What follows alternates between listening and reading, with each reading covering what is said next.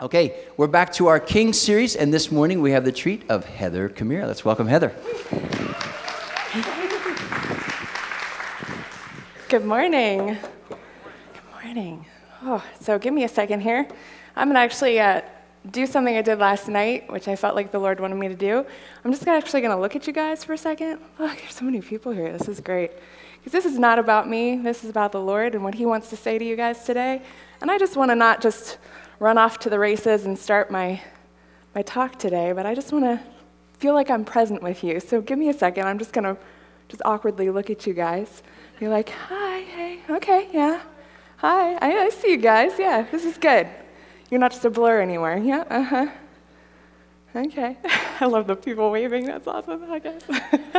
okay, good. I feel like I see you this, this way. Okay. Well, anyone here, I'm, I'm assuming we all know what a selfie is. Yeah, selfies? Okay, yeah. Pretty commonplace now. Not only are we seeing them online everywhere, but we're also uh, seeing people in stores. I see people in stores, you know, their phone up and looking at their phone, and you're like, oh, they're taking a selfie. Uh, it's pretty commonplace now. Um, Adam and I actually have this thing called a selfie stick. Have you heard of those? Really practical. You don't even have to ask anybody to take your picture anymore. You can do it yourself. Have the stick that pulls out and uh, take your own picture. It's pretty cool. And not that selfies are a bad thing. I want to say that. It's not a, an inherently bad thing to, to take a selfie or to have selfies. But we are becoming an increasingly selfie obsessed culture. And have you noticed at all? We've become selfie obsessed. And I was doing some research and I found out this statistic. Are you ready for this? Okay, 90 million selfies are taken every day. Okay, 90 million. Now, if you have a teenager at home, I'm sure you're thinking, ah, you know, that, that's pretty close. Um, but it's, it's still a lot, right? It's still a lot. And Google, last year alone, said that 24 billion, billion selfies were uploaded to their site. 24 billion selfies. And what's interesting is there's this whole category called selfies gone wrong that I didn't even know about, where people are not only posting on Facebook, but they're actually taking pictures of themselves stealing something in a store and then knock, knock, the police come calling. And then there's people who say, you know what, I can't be at work for whatever reason, health related issue. And then they take a picture of themselves at a bar, you know, having a party or having a good time. And their boss is like, yeah, I'd like to see you in the morning. Um, so selfies gone wrong, but there's also this tragic number of deaths by selfie and I'm not kidding you, deaths by selfie. And they said statistically that the, in the last two years, there's actually been around 50 deaths of people trying to get that perfect selfie. Deaths. So, if that's true, if that's statistically true, then deaths by selfie is actually more common than deaths by shark. Okay? That's the world we live in. This is the world we live in now. And, and all kinds of problems can occur, right? When we start to put the focus on ourself, right? And when our hearts become focused on ourselves and what we have, right, we start to forget who actually gave those things to us in the first place, right? We want to spend time today looking at this, not just because it's an epidemic in our culture or that that's just something that's really relevant for today, but it's also important because it's so easy to be unaware. It's really easy to be unaware of what's going on in our hearts, what's gotten attached to our hearts. Jeremiah 17 9 says, The heart is deceitful above all things. Who can understand it? That's not a verse you read a lot. Your heart is deceitful. Don't think you understand it, right? But our hearts are really hard to understand. They're really hard to detect what's going on. And, and I think that's why it's so important to get those heart checkups once in a while, right? We get, we get our hearts checked, you know, for our health reasons, but do we check our hearts for spiritual reasons? And, and I, I don't know that I really ever do this, but, you know, when I meet a person, I'm like, hi, you know, I'm Heather, nice to meet you, and how's your heart? Like, I don't say that. That's weird, you know? It's just strange. But more it's like, you know, how you doing or how you feeling or, or how's, how's your day going kind of thing. But God is asking us on a daily basis, uh, how's your heart? How's your heart? Proverbs 4:23 says, "Guard your heart above all else, for it determines the course of your life. Yeah, that, that's, that means it's pretty important, right? And it charts the course of our lives. That's why we have to guard it. And, and we guard it because our hearts can so easily become attached to things other than God, right? So easily attached to other things. And what's that called? That's called idolatry. Now, that's another word we don't use a lot idolatry. But those, those are those empty wells, right, that Danny talks about in the Gospel of Wholeness. The, the empty wells that we're trying to, to get life from that never actually satisfy. They always come up empty. And the challenge is to not let the things that God's given us, usually, usually, good things, when we think of idolatry, we usually think of bad things, but idolatry is actually the good things, okay? It's usually good things that become our focus and take hold of our hearts. Matthew 6 21 says, For where your treasure is, there your heart will be also. So, what's our focus? What's our treasure? What in our lives do we actually forget is a gift from God? because what, what happens is we start to rely on those gifts more and more. We get life and meaning and security and hope out of those things, right? And we start to actually forget not only that it's a gift, but we think that somehow it's in our control, that, that we deserve or entitled to these things that we have. And simply for the fact that we have it, we think we own it, right? Well, that's mine. That's mine. Uh, a funny story. Um, shortly after the Super Bowl weekend this year, Fortune magazine ran an article about Robert Kraft. Anybody know who Robert Kraft is? Okay, I'm here, the thing. So, the owner of the New England Patriots, and in 2005, uh, he went to the Kremlin, of all places, with other businessmen to meet with Vladimir Putin. Kraft, knowing that Putin was an avid sports fan, decided to show him his most recent Super Bowl ring. And there's pictures of actually Putin online, Putin looking at his ring and even trying it on, you know, and oh, isn't this cool? And when Kraft held his hand out to take it back again, Putin, surrounded by all his, you know, Russian agents, slips the ring in his pocket and walks away. And Kraft is like, uh, In, and what happens is, in the interest of US and Russian relations, the White House actually says, you know, Kraft, it would actually be nice, and in the best, best interest of all parties involved, if you just meant to give that, that ring as a present. Let's just pretend it was a present, okay? And, I don't know what kind of misunderstanding or what kind of audacity you have to have to, to be like, you know what, this ring with Robert Kraft's name on it, by the way, um, this ring, I like this ring. This ring's pretty cool. This is nice. I think I'm going to slip that in my pocket and walk away. I don't know what kind of audacity it takes to do that, but we do this all the time, right, with God. We do this all the time. We, we go, you know what? I, I like that thing. Uh, that's kind of cool. And the thing that He lets us try on, and the thing that He entrusts us with, and the thing that He loans to us, we actually slip into our pocket and say, I think I'm going to keep that. and we say it's ours, right? Because, heck, we made that money. It's ours. Or, heck, I birthed that baby. That girl's mine. or, I worked really hard for this position. I had to work and work and work. You have no idea how many hours I've spent working for that position. That's my position, that's my job. Or, uh, I deserve this thing, or I own this thing because you know what? I saved for years to have this thing, right? It's easy to see those treasures and want to store them up in our pockets, right? But we need to only be, we need to think of, of being stewards of the things that God gives us. Not owners, but stewards of the things that God entrusts us with. So, what we see today in this story is actually a glimpse of where our hearts can actually take us if they're not checked and through the life of one really evil king. Today, we're actually going to see the tendencies in our own hearts to rely on ourselves and to rely on the things that God's given us without any regard to God. So let's go ahead and pray. Heavenly Father, come. Would your spirit just come and rest with us today, Lord? We need your rest. We need your. Uh, just your ability to come and take off the things that are burdening us right now. And I do. I pray that in Jesus' name, Lord.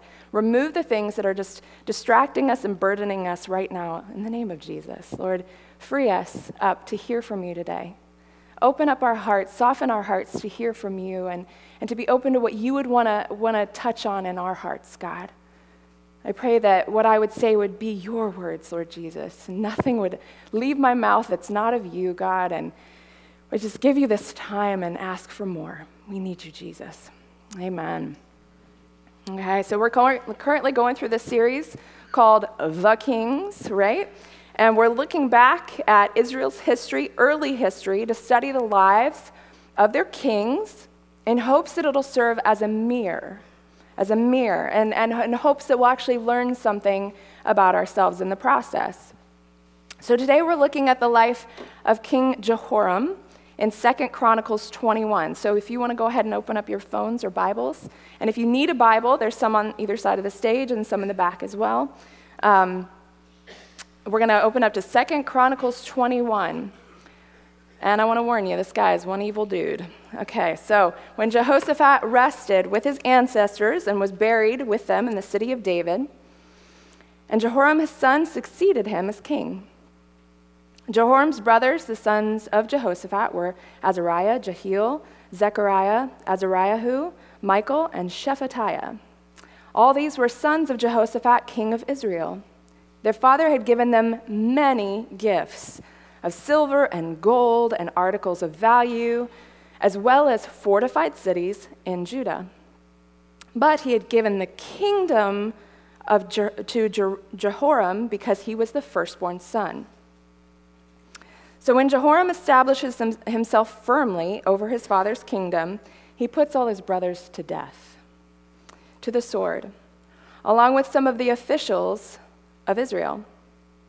Jehoram was 32 years old when he became king, and he reigned in Jerusalem eight years. And he followed the ways of the kings of Israel, which were the, the evil guys up north, and the house of Ahab, and what the house of Ahab had done. For he married a daughter of Ahab, and he did evil in the eyes of the Lord. And we see later on, even the cities and his kingdom start to actually revolt Edom and Libnah, because in verse 10 it says, Jehoram had forsaken the Lord, the God of his ancestors, and he had also built up high places on the hills of Judah, and had caused the people of Jerusalem to prostitute themselves, and had led Judah astray. So this guy is, he's a pretty evil king. And he starts out his reign in a really dramatic fashion. He murders his own brothers, his own brothers, and the top officials in his kingdom just to secure his reign. And instead of taking after his father and his grandfather, which they actually loved and served the Lord, he was said to be more like his father in law, Ahab, which, if you know anything about Ahab, he was, he was a pretty evil dude, too. And he was from the northern kingdom of Israel. And he begins to also replace the worship of God with the, with the worship of idols, and he leads his own people away from God. Now, let's be honest, it's evil, it's easy, it's easy to look at a passage like this or a person like this and go, well, thank goodness I'm not like him, right? thank goodness. But it's also easy to compare ourselves with people that are a lot worse than us, right? Because why? It makes us feel pretty good about ourselves. We're doing pretty good, right? But even though we may not relate to Jehoram's actions, right, we, we probably have not murdered our brothers, and we probably haven't led a whole group of people astray from God, but we can relate with his heart motives. And by uncovering some of these, we can start to see the ways that we get stuck, the, the ways that we're unaware of these destructive patterns in our own hearts. And we see that Jehoram starts from a place of what? Privilege, power. I mean, he's the firstborn son, all this wealth, and he uses it all to serve himself. And what happens in the end is he actually loses all of it. Now, this speaks of a kingdom reality, a kingdom reality, which is the upside down kingdom, right? And, and think of it like, like this, okay? So, like a, a pyramid. Jehoram thinks that success is this way, right? Up.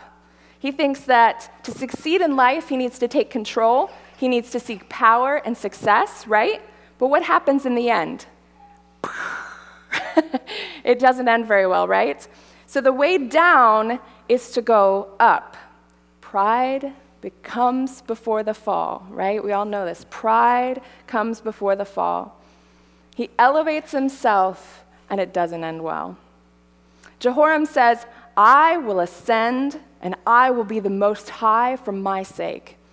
And what's interesting is that we see Jehoram has high places in his heart way before there are, there are, he puts high places on the hills of Judah.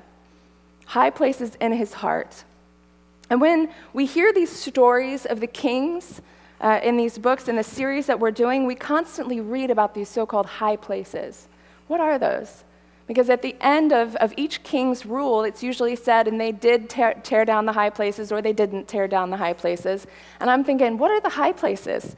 And those things are an altar with an object on it, an object of worship. And they were the places where they would do sacrifices to these idols and to these gods.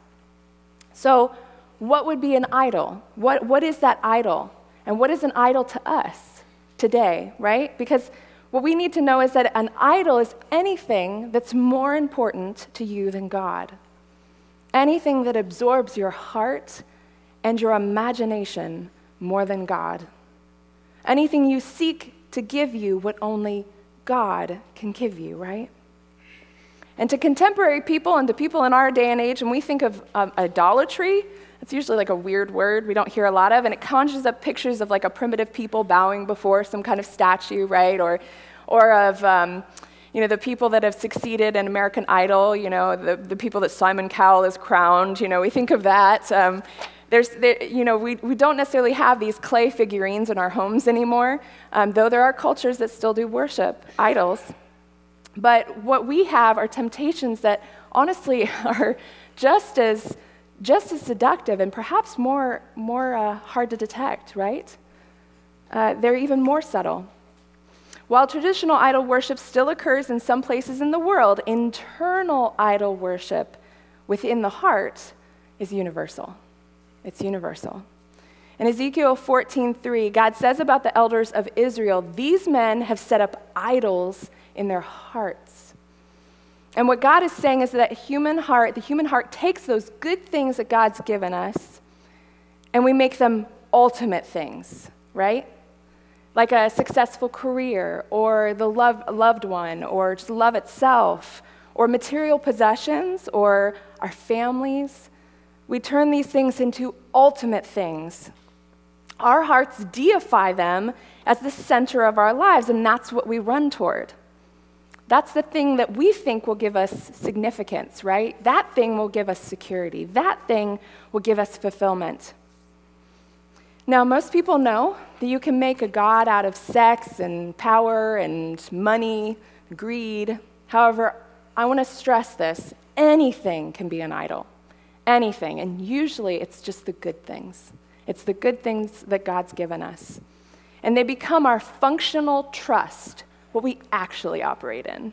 Our functional trust and our functional identity. It's what we actually live out of if we really looked at it. Now, this happened to me. I, I remember a time in my life where God showed me that something had become my functional identity or my functional trust. And it was when He asked um, Adam and I to step down from leadership for our small group that we had had in our home for a numerous amount of years. And we really loved these people. And so when I say I had to give them up, I felt like I had to give them up. I felt like God was asking me to move away from leadership. And, and I thought He was calling me to something better. I thought he was, he was actually in that time of our lives, we were thinking about doing some church planning, and, and we thought we were going to do something better. And what happened was we didn't end up doing that thing. and God just was like, I want you to let this go.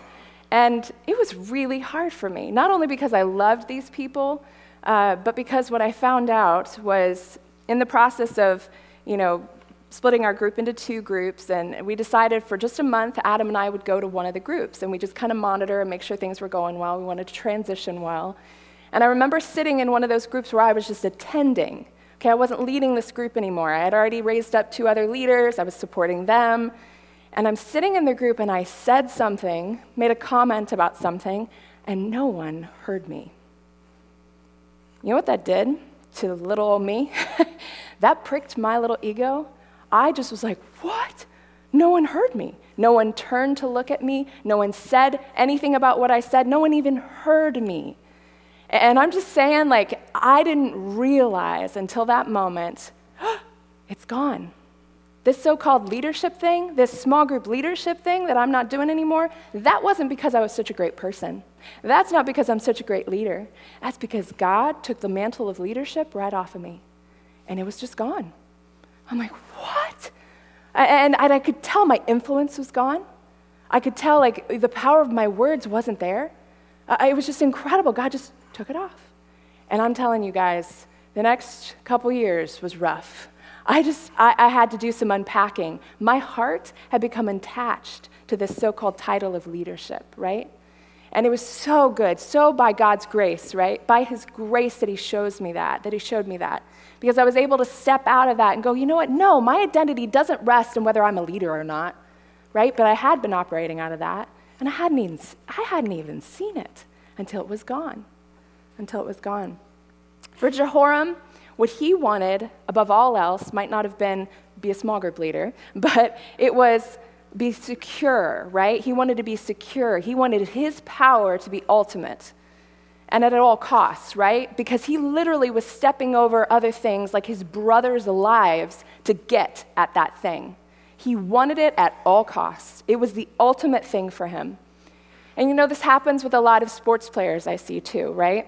We know of sports players on the quest to play not just good, but like at Hall of Fame level, right? What do they do? They start taking steroids, they start taking drugs, and as a result, their bodies are more broken and, and their reputations are sullied because they've been, they were willing to not just do good, they, they wanted great. And that became the ultimate thing for them. And everything that they were hoping for and put their happiness in and, and their identity in just went to dust, right? How many times has that happened for people who've made that their ultimate, ultimate thing? We are all susceptible to idols, and we got to remember this. We are, we are idol factories. And I remember hearing that on a little cassette tape that my dad sent me of one of Rich Nathan, who leads the Columbus Vineyard um, would have these little white cassette tapes, and he would send them to me in college. And I remember him saying, and I wrote it down, I'm like, we're idol factories? What does that mean? We're idol factories. But how true is that? Because we are created to worship. We're created for it. We're created for worship. But our tendency is to find earthly things to worship, and God's saying, No, I created that desire, that, that, that desire for worship to be what draws me what draws you back to me, what causes you to worship me. It's meant to draw us closer to our Father. And I think this is one of the reasons why fasting is actually a really practical good thing. Beyond just a spiritual practice, which I think it's a great spiritual practice, good discipline, I think it's actually just a good thing. Um, I think everyone should do it. because what happens when you start to change things? What happens when you start to not do things? You get shaken up a little bit, right? And things come to the surface. Things come to the surface. And anybody here fasted for Lent? Yeah? Anybody? Okay. So you're like, yes, I don't have to fast anymore. Easter's over. You know, I can eat chocolate or whatever, whatever it is. But for me, what the Lord had asked me to give up was the things that I was turning to other than Him. You may, okay, so I'm going to be vulnerable. Um, I was turning to movies and entertainment, and I was turning to sweets. So I took out those things no TV, no movies, and no chocolate, sweets, whatever. And I'm telling you, day one, I'm like, oh, what's going on? It's like withdrawal, right? And you don't realize until you stink and take those things away that they've had a hold on your life that they've actually been mastering you instead of you thinking you're mastering it, right? Oh, idols always come with a cost, right? They always come with a cost. And so it's a really good practice. It shows us, you know, maybe the things that we've just, that good thing, we've taken a little bit too far, right? That's not actually good for us. And now, if fasting's easy for you, which I don't know, maybe, you know, fasting's not a big problem, let's look at our lives when we go home. What happens when we go home at the end of a day? We, our, defenses are down, right? Our defenses are down. We get comfortable. These are our people. They know us. And uh, it's kind of like taking the safety off of a gun, and you stick it in there, and you're like, just inconvenience me, just disrespect me. And what comes out of me when I'm at home is unlike any other place in my life. Poor Eden and poor Adam, right? That's my daughter and my husband. Um, I'm impatient with Eden so much more quickly than I am with anyone else. I'm short with my words, I'm sharp with my words with my husband, and I'm overly sensitive with my husband. And you know what God says? He's like, Heather, those are just symptoms of something going on in your heart because you're actually taking off this this you know mask. You're unmasking yourself in front of your family because you feel comfortable. You're, you, these are your people. And what's happening is things are coming up and you're shocked. Oh that was just a one-time occurrence. I must i should not do that again but those are symptoms right those are symptoms of my heart and what's going on in my heart god is so faithful to show us those symptoms are actually a cause of something plugging up my heart right and He is so faithful to help us uncover what those things are if we let Him, right? If we let Him. Uh, we just went through Easter, right, last week. And uh, years ago, I was at an Ash Wednesday service, which usually kicks off the season of Lent and ends with Easter. I was at an Ash Wednesday service, and I'll never forget this moment because God did just that. He uncovered something that had been going on in my heart. And I was uh, feeling extra introverted, and I decided it was one of those darker services where they dim the lights. And so I just literally sat in the very back row by myself and journaled and just like, I'm just going to enjoy this time. And had no idea what was coming. and then all of a sudden, this lady walks in, and she's on crutches, and she, she like hobbles in, and a lot of pain, it looks like, and she sits right in front of me. And I'm like, really? like right in front of me. I'm like having my time with the Lord, you know. And but she sits in front, and immediately the Lord starts talking to me. Like compassion just starts. I'm like, this is the Lord, and just compassion for this woman starts coming. And and I know that's from the Lord and not me. Um, and immediately he just speaks to me, and he's like, I want you to ask her if she needs help to go forward. Because they were getting ashes and they were getting prayed for, which is common for Ash Wednesday. And and I'm thinking, you're right. She had so much trouble getting in just to the first, you know, the last row. I mean, I can't imagine her uh, going all the way to the front of the church. And, and so I'm like, ah, oh, man, are you to make me do this? You're to make me talk to this? I don't even know this person. And so I get down on my knees and I like, hi, you know, I'm Heather. And she's like, looks at me. And, and I'm like, I just wanted to see if you needed any help, you know, going forward to receive the ashes. And she looks at me and she's like, I do not need your help. And I'm like, oh, okay. Not the answer I was expecting. Um, and I remember standing up, and she's like, looks at me and then looks, looks away. And I remember standing up and turning. And the moment I turned, the Lord's like, that's you. And when he said it, I knew what he meant. And he said, I didn't ask you to, to do that so that you could actually walk her to the front of the church. I asked you to do that so I could show you your heart. And what he showed me in that moment, and boy, did it just, just really hit me hard. I literally just beelined it for the bathroom, and I think I bawled the rest of the service. Um, but he showed me my heart that really how I had been living in that time of my life was I was on crutches, and I was painfully, you know, like hobbling along, and I'm like, I got this, God. I got this. I'm good. I don't need your help. I got this, you know, and I'm painfully walking along, and, and he's like, Heather, this self reliance has become an idol in your life. You think you have to do this on your own strength, don't you? He's like, This is about a relationship with me. Get over yourself. This is not about you and what you offer me or how you can do this on your own. And I just, he just, by his grace, showed me this, this part of my life that I'd been operating in and didn't even, didn't even see it. For Jehoram, he got a warning too, just like I did. But for Jehoram, it didn't deter him at all. Even sending him, God sent him a letter from the prophet Elijah, warning him and telling him that everything he staked his life on, he's going to lose. He's going to lose. And because he's abandoned the Lord, right?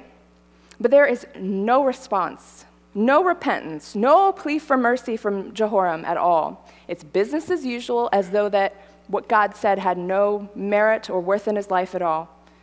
So, what inevitably happens in Jehoram's life is far from increasing the extent of his power, he actually sees it completely diminish and lose it all. In Second Chronicles 21 16 through 20, um, I don't have it on the slide, but I'm just going to read it here. Uh, the Lord aroused against Jehoram the hostility of the Philistines and of the Arabs who were living near the Cushites. They attacked Judah, invading it and carrying off all the goods found in the king's palace, together with his sons and with his wives. Not a son was left him except for Uzziah, the youngest. And after this, the Lord afflicted Jehoram with an incurable disease of the bowels. In, course of, in the course of time, at the end of the second year, his bowels came out because of the disease, and he died in great pain. Okay. And his people made no funeral fire for him at all for his honor, and they had for they had as they had for their for his predecessors. And Jehoram was 32 years 32 years old when he reigned? Yeah, 32 years old when he became king, and he reigned for eight years, and he passed away to no one's regret. Literally says that, to no one's regret, and was buried in the city of David, but was not buried in the tombs with his fathers, with the kings. Because he abandons God and because he rejects God's warning, this is what happens to Je- Jehoram in the end. He complete, completely loses his country. It's completely ransacked, right? He loses his entire family, except for one son and one wife. And he loses all his wealth. He's struck with a severe and terminal disease, which causes humiliation, literally.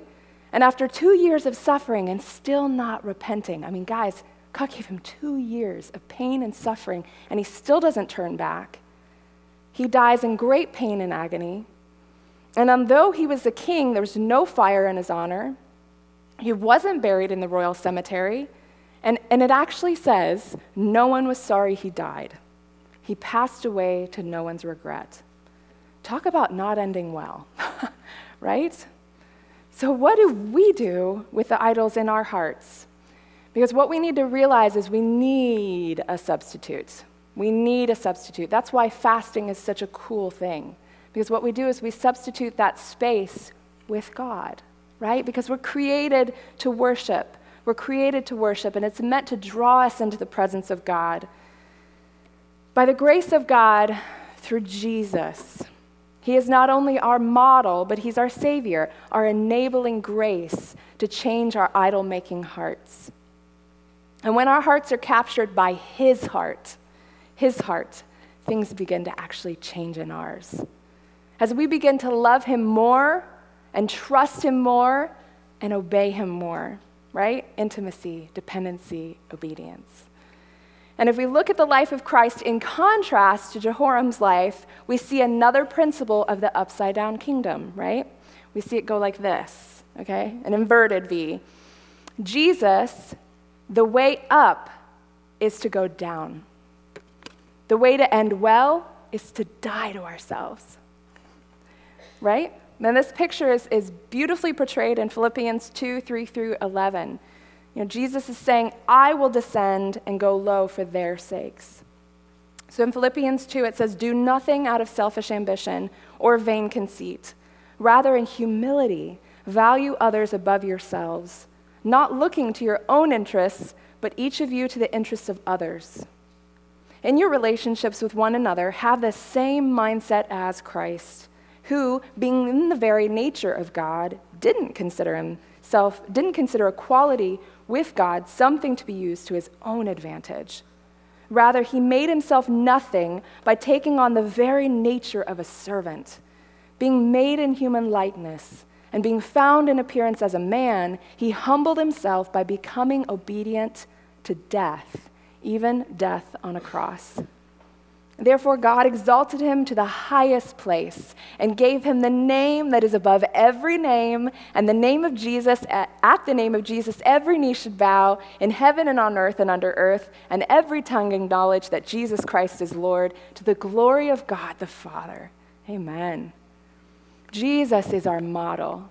You want to look at the upside down kingdom? Look at Jesus. Look at the way he lived his life. Look at the way he ended. Glory, total glory. All during Jesus' ministry, though, what were the disciples doing? They're like, so when are you going to take over, right? When are you going to come to power? When are you going to take over and kick the, the Romans out, right? When are you going to start networking and raising money? When are you going to run for office, right? When's your first primary? Instead, Jesus served humbly. He associated with people that were sick and that were sinners, the widows and the poor. He put others above himself. And even in the end, he was tortured and killed. And when he rose from the dead, who did he show up to first? The women, right? Some of the lowliest. Jesus was glorified not through strength, but through surrender, through service, through sacrifice and death. This is our model. 1 Corinthians 1:27 says, "But God chose the foolish things of the world to shame the wise, and God chose the weak things of the world to shame the strong." Jesus shows us another way, right? The upside down kingdom. By giving up his power and serving, he becomes the most influential man that has ever lived on the face of this earth. The most influential man. Now, he's not only our model, but he's also our Savior. And this is what's so sweet about Jesus.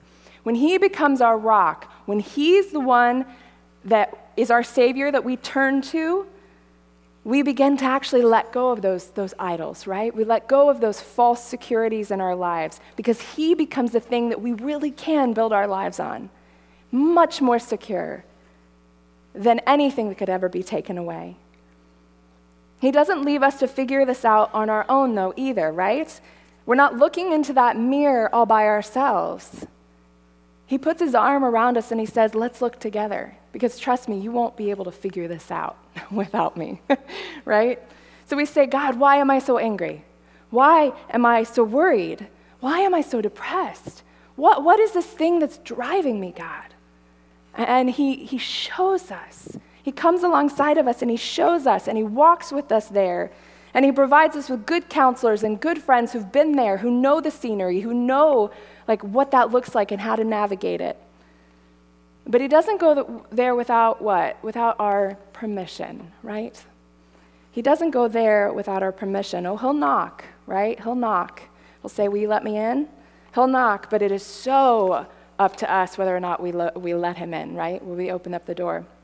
So if we look at this picture of a house, and we've used this analogy before, but if you look at your life as a house and Jesus comes knocking, um, you open the door and you're like, hey, come on in, right? And look at my nicely decorated living room and my, you know, beautiful TV, and here, have a seat on my leather couch. Like, I'm doing pretty good, aren't I, Jesus, right? And what does he do? He goes straight down to the basement. And you're like, whoa, whoa, whoa, whoa, whoa, where are you going? Where are you going? Come back here. Come back. and you start to deflect and you, you try to like stop him, right? And because what is he doing? He's going to that room in the back of your basement that's dark, that has cobwebs, that's, that has a strange smell, you know, and, and there's this door, and he goes, knock, knock, will you let me in? Will you let me in? And we're thinking, oh boy, it's been a long time since I've been there, and I probably need to clean up in there first before I let you in. I mean, I mean it's pretty stinky. I mean, who knows what's died in there, really? I mean, literally. Um, uh, so please, just give me a second, and then, then I'll let you in. You know, let me clean up a little bit. And, and he's saying, no, like, I want to go there with you. I want to go there with you. And, and my mom said something recently to me about um, my brother, and she said, you know, hon, you will never understand hurt and loss and pain until you have a kid and they go through it. Because she said, watching my, my brother go through some hard stuff has been just really hard on my mom. And it made me think about how Jesus views those areas of our life, right?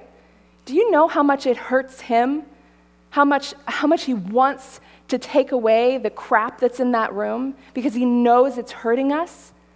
He's not coming in going, okay, let's see what's wrong behind this door. I'm going to punish you for whatever's behind this door. That's not our Father. He's a good, good Father, right? A good, good Father. And He hurts for us even more than we hurt for ourselves, for the things that we're carrying around in our hearts that are, that are causing just pain and destruction and hurt in our relationships. And He's saying, I don't want this for you. I want freedom for you. Let me in. Will you trust me? Will you trust me that I'm not going to strike you with a bolt of lightning? I'm actually going to come around you and say, Look at my eyes. Look at my eyes. Do you see? Do you see judgment? Or do you see love and acceptance? Unconditional love and acceptance. And I'm, I'm just saying, like, until you let him into those areas, do you really know his unconditional love? Because you can say, well, yeah, I know God's unconditional love, but until you've let Him into those parts of your life you're not comfortable with letting Him into, where you're not sure, where honestly, where, where shame has chained your chin to the ground and you can't look in His eyes, right? Until you look in His eyes, will you ever be truly convinced that what you've done, what you've done, doesn't hold you back from the presence of God? That, that, that when Jesus looks at you, right, He sees you pure white because of what he did, not because of what we did, because of what he did. He is our enabling grace. There's no way we can clean up that room without him and for it to stay clean, right? He is our enabling grace. And as we die to our tendency to want to self protect and die to our tendency to let shame shut us down, we die to the tendency to, to actually not forgive those who've wronged us and we actually start celebrating other people's promotions, or we give away what's ours freely because we realize it's not ours anyways. And when we start stopping to like defend ourselves every time someone says something that we don't agree with or that's not, not true to who we are, and we start letting go of these things and, and we die to ourselves, we start to see our, ch- our hearts change. We say, God, I didn't know I could do that. He's like, You couldn't. That's, that's why I'm here. I'm giving you what you need to do the things I'm asking you to do. We see our lives and the things in our lives as how they're really, truly meant to be. Instead of ownership, it becomes stewardship, right? Instead of ownership, our hearts become focused on this grateful stewardship. We actually become humbled by the things that we get. We're like, You're going to give me that house? Really? Like, that's a nice house. Like, really? Like, the, I get to live in this house? This is awesome. You know, I, we've, we've done this. We've actually had multiple people live with us because we don't feel like it's our house. We're like, it's not ours. If you want to come in, you come on in. If you need a place, you come on in. And we've loved how that's transformed our thinking of this is not mine, this is God's. God, how do you want to use this house? How do you want to use this house? But it's when we admit, right, that we need Him and we let Him in to those areas of our, of our heart to, to shine His light on those idols that have been taking up space that He wants to fill. When we see for ourselves His unconditional love, there's such a, such a different sense of security and a different sense of, of love when, when we start accepting that grace from God. Because it's so unmerited, it's so undeserved, it's so all sustaining for everything we need. And we find that those insecurities are gone. That that lust for power or that lust for money is just cut at the root. The way up is to go down, and the way down is to go up. So I want to end today uh, with a, a song that came to mind, and why don't we go ahead and stand? Um, and I'm not going to sing it. Somebody challenged me last night, you should sing it, Heather. I'm like, I'm not singing it. There's no way I'm doing that. I love Jesus, but there's no way I'm doing that. uh, but when we were going, we, we came to the Good Friday service about a week ago, and they sang uh, this verse um, to the hymn, The Wondrous Cross, when I survey the wondrous cross. And it came back to mind when I was thinking about ministry time today, and I said, God, what do you want to do? You know, how do you want us to, to approach you today and, and be open to you today? And, and the words of this, this verse came back, um, and I just want to read it. Were the whole realm of nature mine? So I get everything I've ever wanted. I get all the things in the world. I have everything to myself. Were the whole realm of nature mine? That would be a present far too small. Love so amazing and so divine, so other than us, we can't even comprehend the kind of love that God has for us, demands my soul, my life, and my all. And when he brought those words back to mind, I heard him just saying, This is an invitation today. You need to be recaptured by the love of God, by, your, by the undeserved, unmerited grace of God. Because when we remember, when we, when we get, get the, the, the sense, that refreshing sense of what you've done for me, there's nothing I could do to repay what you've done for me. When we're, when we're reminded reminded of how grateful we should be for what God has done, it's, it actually starts to displace, displace the idols in our hearts immediately because we see God, Lord, you deserve my, my focus. You deserve everything I have. And so that's, that's what I want to invite us to do today. And Sarah's going to lead us in one last worship song. And, and if you want to come forward and just get a refreshing, a taste of the love of God. Say, God, remind me of what you've done. Make it real, make it, make it tangible. And did you know that this is possible? Like, physiologically, it's possible to actually sense the peace of God, to sense the love of God in a way that just settles your soul and reminds us of how grateful we should be for what God has done for us. So, if that's you, I would love to have you come forward and, and just um, receive prayer. And there was one other word I wanted to highlight as well. Um, uh, this one just came kind of out of nowhere, but I, I, felt like it was relevant. Um, that some of us have really high standards and expectations that we place on those around us. Really high expectations and standards, especially on the people closest to us. And it's actually causing friction in our relationships, and it's actually causing people to step away from us, to kind of remove themselves from, from our lives, because we have such high expectations of them. And the Lord was just saying, actually, that's an idol, and you need to give up your ideals, which are idols, right? Same root word. Give up some of those ideals, give them to me. Um, and what I think he wants to say is, I'm God, they're not. they can never fill what only I can fill. And so, if that resonates with you, if you're experiencing tension in some of your relationships because you realize, you know what, I just have had really high expectations for that person, would you come forward and, and just make some exchanges with the Lord today? Just say, God, I'm going to lay that down. And I'm going to I'm going to turn to you in those times where I'm expecting this from them. I'm going to turn to you. So um, let's, let's just worship the Lord in this last song, and then I'll come back up and uh, lead us in a closing word of prayer. Okay? Come forward any of those words that you feel like the Lord is just addressing, like, Lord, I, I need to, to be reminded and refreshed um, of your love for me and what you've done for me. Or, or, you feel like there's friction in some of your relationships. Um, come on forward. We'd love to pray for you. We'd love to pray for you. So, guys with guys and girls with girls, um, if we could have um, some women come up and pray, that would be wonderful. We're just going to have a have someone come and put their, their hand on your shoulder and just bless what God's doing and pray for you. So come on forward. Anyone that would love, love prayer today.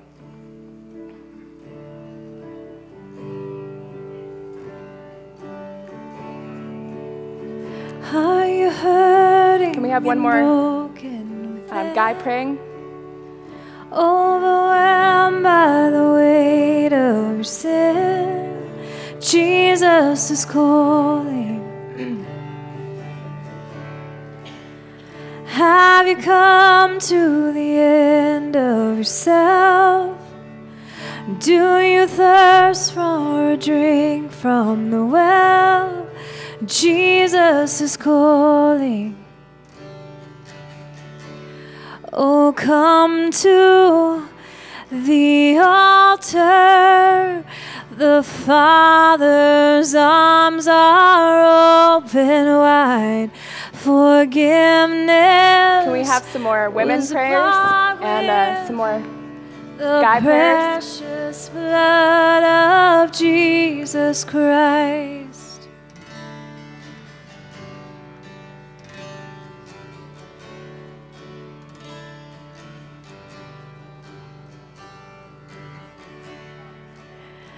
Leave behind your regrets and mistakes Come today, there's no reason to wait.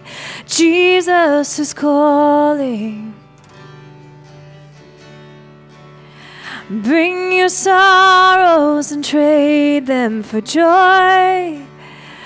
From the ashes, a new life is born. Jesus is calling.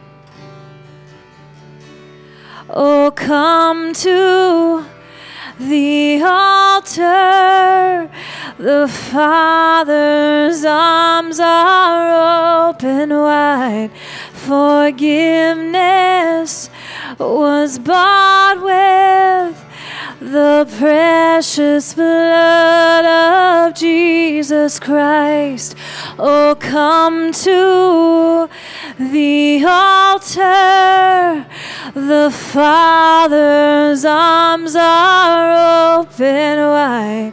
Forgiveness was bought with the precious blood of Jesus Christ. Are you hurting and broken within? Overwhelmed by the weight of your sin? Jesus is calling. Have you come to the end of yourself? Do you thirst for a drink from the well? Jesus is calling. Oh, come to the altar. The Father's arms are open wide. Forgiveness was bought with the precious blood of Jesus Christ. For those of you getting prayer, just continue to do so. We're going to end in a word of prayer. Heavenly Father, would you just come and, and meet us, refresh our perspectives, Lord, of how much you have done for us, God. Would you just uh, give us a taste again of that, that living water that only you supply, God? I don't even think we know how thirsty we are for you. God, would you, would you come? Would you meet us this week? Would you remind us of your presence and, and your involvement in our lives by knocking on our, on our hearts, God? Would you knock and, and would we let you in? Would you give us the grace to say, okay, God, we, we want you to come in, God. We want you to have your way. Heavenly Lord, Heavenly Father, we just we, we pray blessing over everyone here in the name of Jesus. I pray you would just walk arm in arm with everyone that leaves this room today. And uh, we just thank you, God, for your goodness and your mercy and your grace in our lives. In the name of Jesus, amen.